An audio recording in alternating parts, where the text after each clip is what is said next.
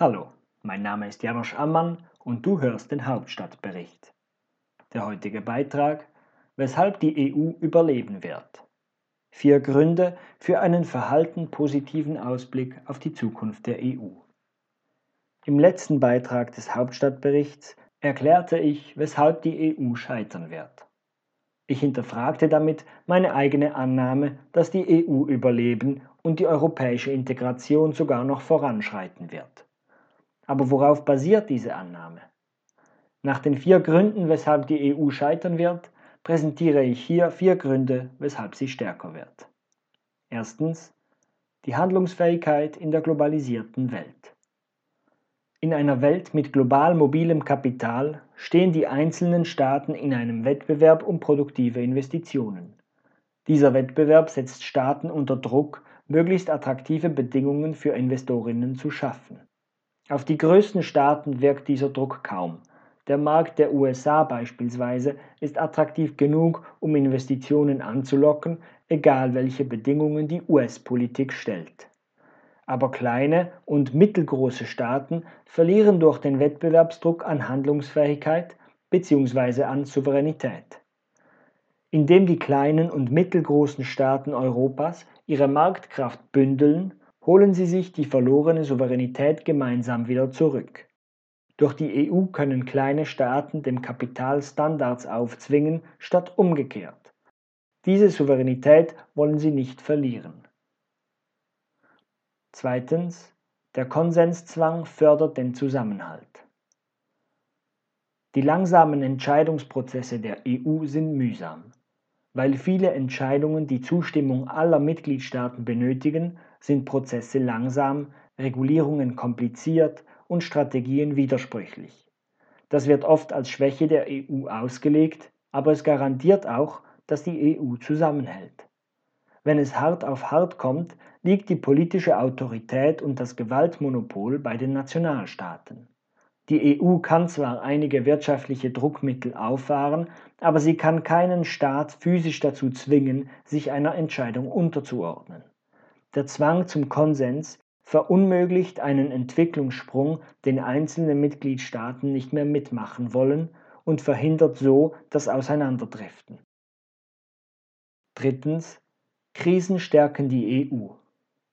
Die EU-Staaten sind im Laufe der Zeit wirtschaftlich eng zusammengerückt und Teil einer Schicksalsgemeinschaft geworden.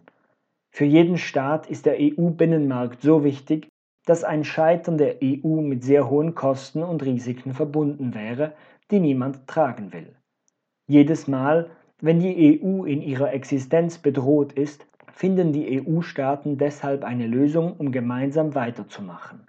Notfalls in nächtelangen Sitzungen voller Drama und Drohungen. Nach der Euro-Krise einigte man sich auf den europäischen Stabilitätsmechanismus ESM und trieb die Bankenunion voran.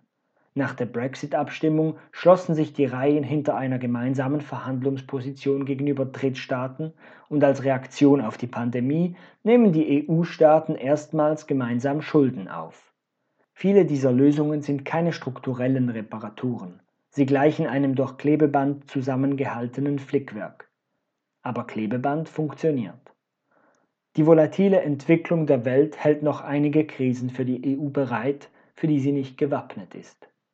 Die gute Nachricht ist, dass die EU sich im Ernstfall schnell eine Wappnung basteln kann. Viertens. Die Vorteile der Neutralität. Die EU hat keine wirksame Außenpolitik. Die Regierungen der Mitgliedstaaten haben verschiedene Werte, Abhängigkeiten, Bedrohungsszenarien und Interessen. Der hohe Vertreter für Außenpolitik der EU, eine Art EU-Außenminister, kann nur mit dem Einverständnis der Mitgliedstaaten handeln. Das heißt, dass die EU sich nicht auf ambitionierte geopolitische Allianzen oder gar Abenteuer einlassen wird. Einzelne Mitgliedstaaten werden sich zwar weiterhin geopolitisch engagieren, aber die EU als Ganzes bleibt unfreiwillig neutral. Die schweizerische Erfahrung zeigt, dass Neutralität profitabel sein kann. Es erlaubt der EU, mit beiden Seiten zu geschäften. Im Idealfall kann die neutrale EU als Vermittlerin beruhigend auf die Spannungen zwischen den USA und China einwirken. Was jetzt? Im letzten Beitrag habe ich erklärt, weshalb die EU scheitern wird. In diesem Beitrag habe ich argumentiert, weshalb die EU überleben und an Bedeutung gewinnen wird. Persönlich vermute ich, dass die Treiber für eine Stärkung der EU stärker sind als jene, die ein Scheitern herbeiführen könnten. Die EU wird stärker, aber der Prozess dazu wird sich anfühlen wie wiederholtes Scheitern, also etwa so wie die letzten zehn Jahre. Das war der heutige Beitrag vom Hauptstadtbericht. Wenn er dir gefallen hat, dann würde ich mich freuen, wenn du den Hauptstadtbericht abonnierst und vielleicht sogar weiterempfiehlst.